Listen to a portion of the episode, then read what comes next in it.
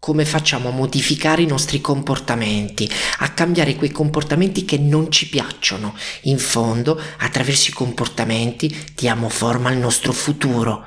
In molti pensano che sia complicato, difficile cambiare i propri comportamenti.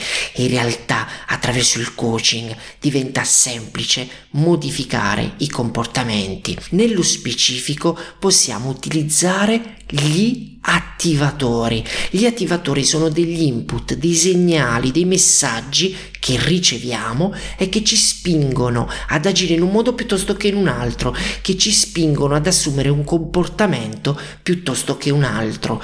Un esempio classico di attivatore è quando siamo imbottigliati nel traffico.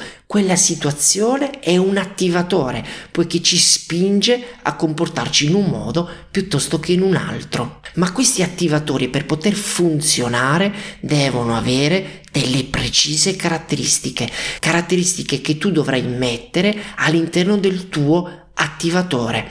Prima caratteristica, l'attivatore deve essere evidente.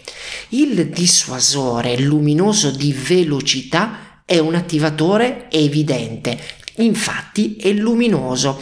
Il dissuasore luminoso di velocità è quel segnale che incontri per strada quando guidi e che indica la tua velocità e lo fa in modo evidente. Infatti è luminoso. Nel tuo caso, per esempio, potresti utilizzare dei post-it e posizionare questi post-it in un luogo evidente per te.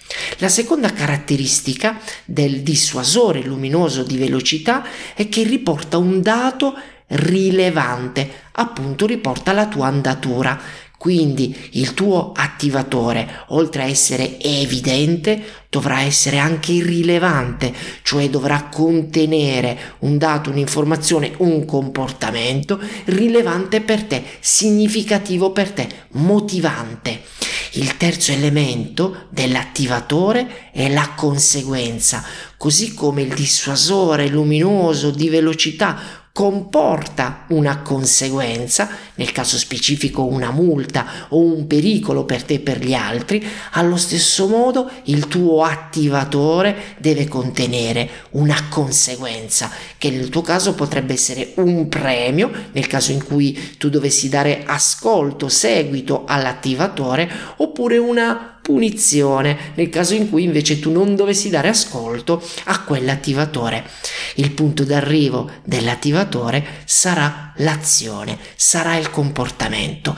Quindi costruisci un attivatore che sia evidente, rilevante e che abbia una conseguenza, in modo tale da incidere sul tuo comportamento. In questo modo sarà semplice per te assumere diversi comportamenti, cambiare i tuoi comportamenti. E questo è molto importante, anche perché il comportamento è lo specchio in cui tutti riflettiamo la nostra vera immagine.